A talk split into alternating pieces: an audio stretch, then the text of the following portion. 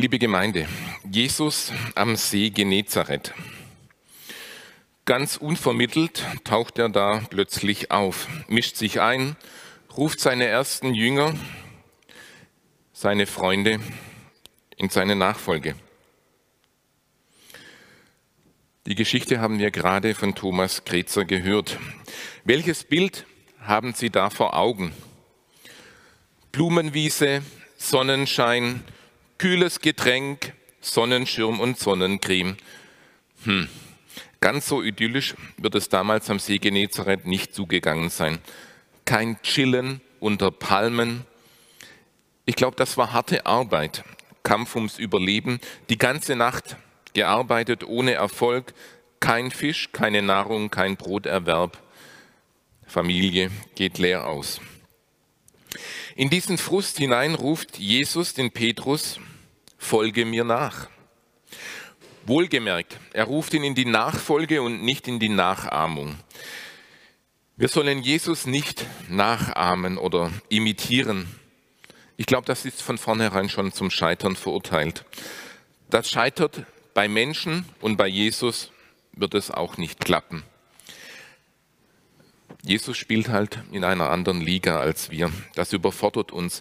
Er trägt so viel Liebe in sich,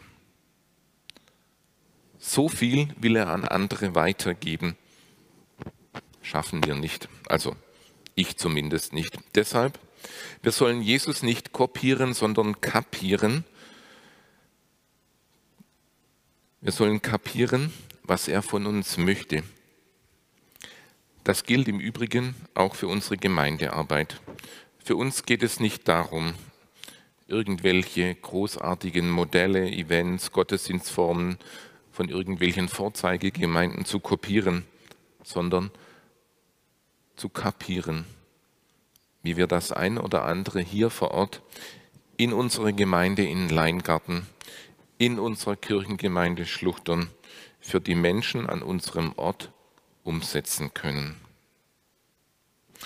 Mich von Jesus in die Nachfolge rufen zu lassen, das beginnt damals wie heute mit meiner Herzenshaltung.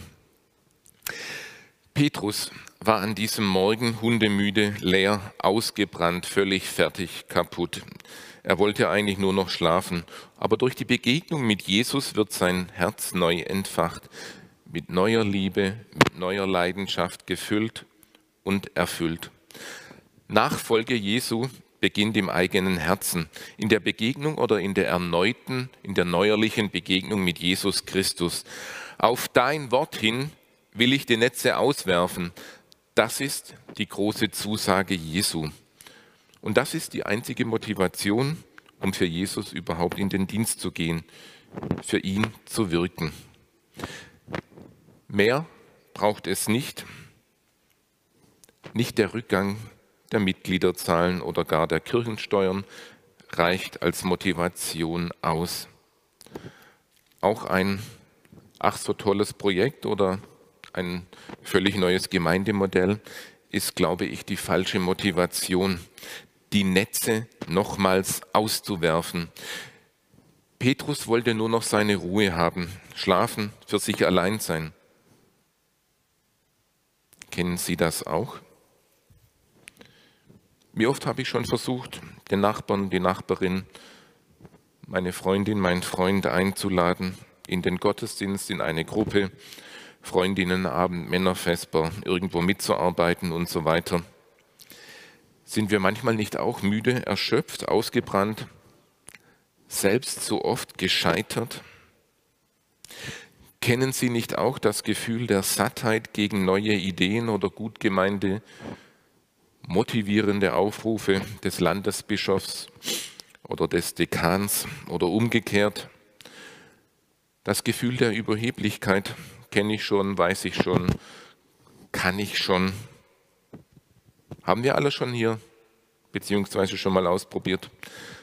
Klingt irgendwie sehr überheblich.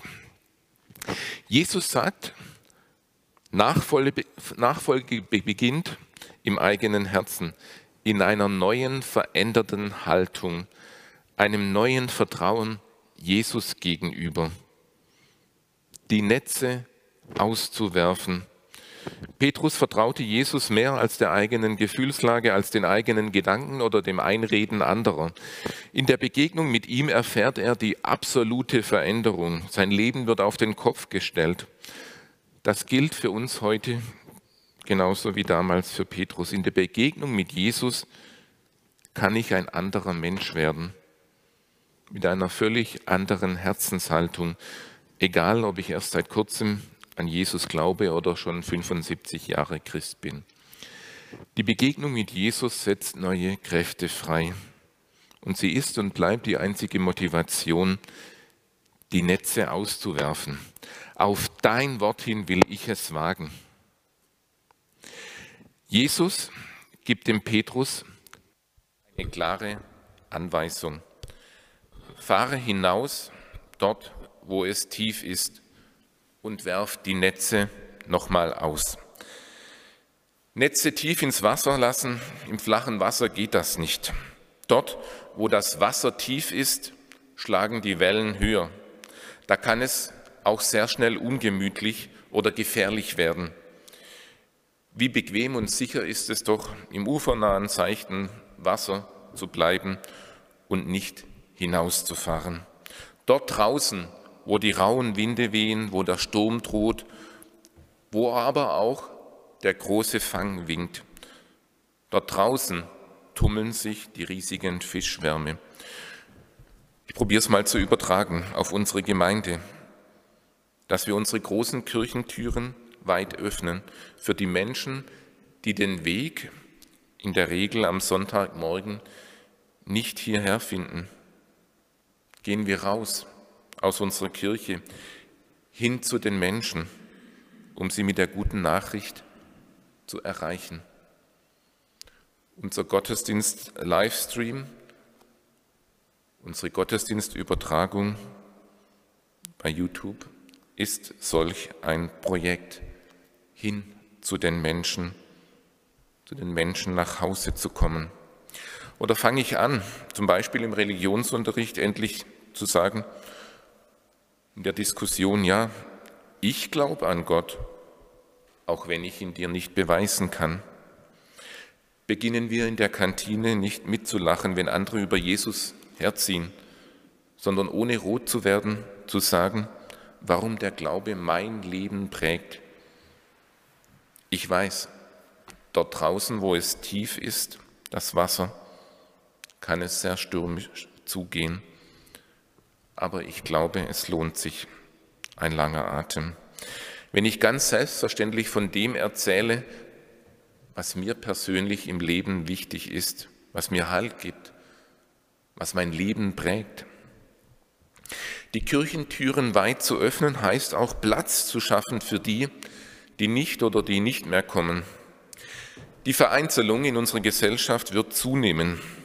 Forscher, also Soziologen, haben herausgefunden, in 15 Jahren werden 20 Prozent der Bundesbürger keinen einzigen Angehörigen mehr haben. Das heißt, keine Eltern, keine Geschwister, keine Kinder, keinen Partner. 20 Prozent, 16 Millionen. Ist das nicht erschütternd?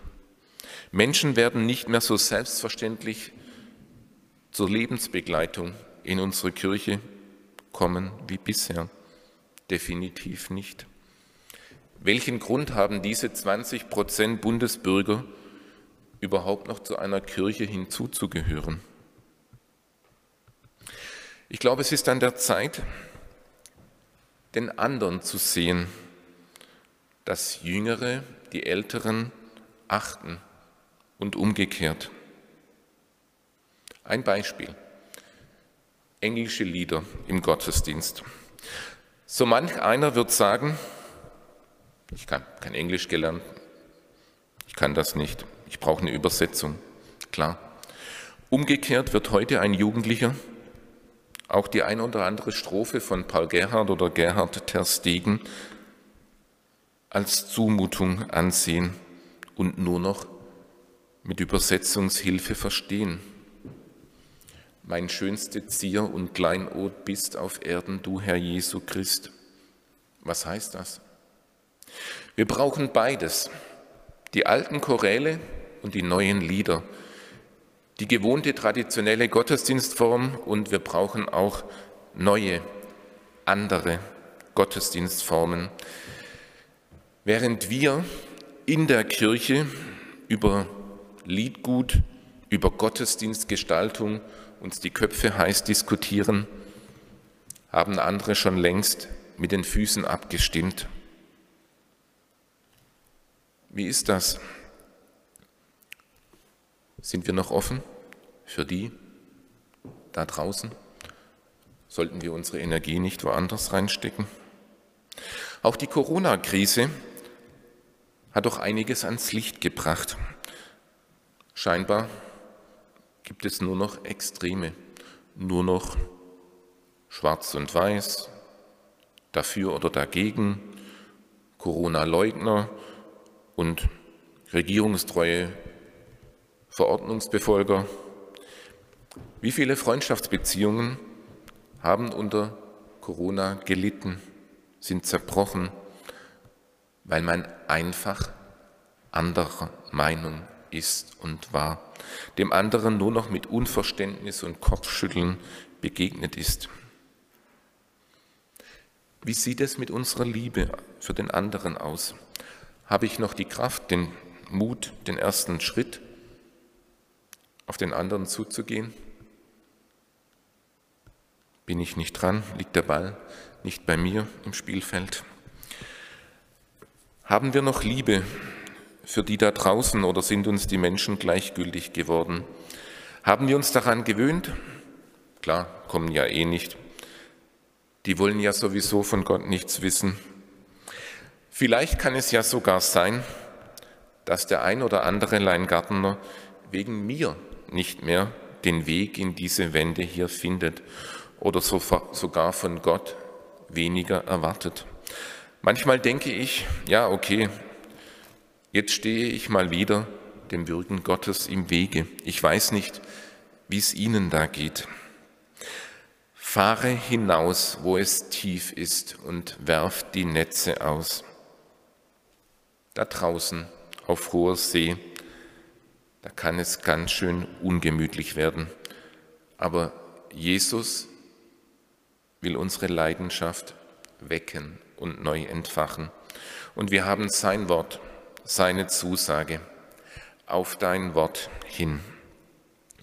Und Petrus erhält einen Auftrag, fürchte dich nicht, von nun an wirst du Menschen fangen.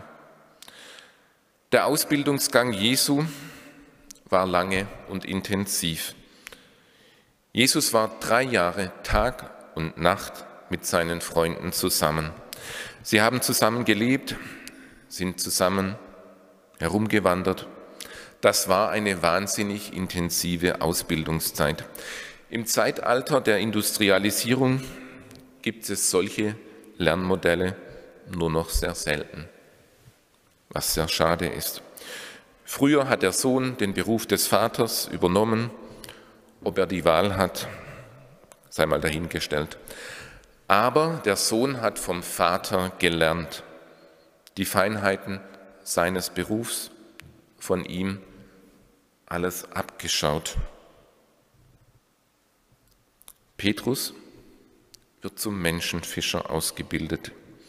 Er wird nicht zum Kirchengemeinderat Jungscharleiter, Jesus Kids Mitarbeiter oder zum Seniorenkreisleiter ausgebildet, sondern seine Aufgabe ist es, Menschen neu für den Glauben zu gewinnen. Sicherlich nicht mit Angelhakennetz oder Missionskeule, aber mit einem glaubwürdigen Lebensstil, einer guten Sprachfähigkeit, im Glauben, dem Mut, die Karten auf den Tisch zu legen und Farbe zu bekennen, welche Hoffnung in mir ist und was mir Geborgenheit vermittelt und was mir Halt gibt im Leben und im Sterben. In der Begegnung mit Jesus erkennt Petrus, wer er wirklich ist. Er bekennt, ich bin ein sündiger Mensch.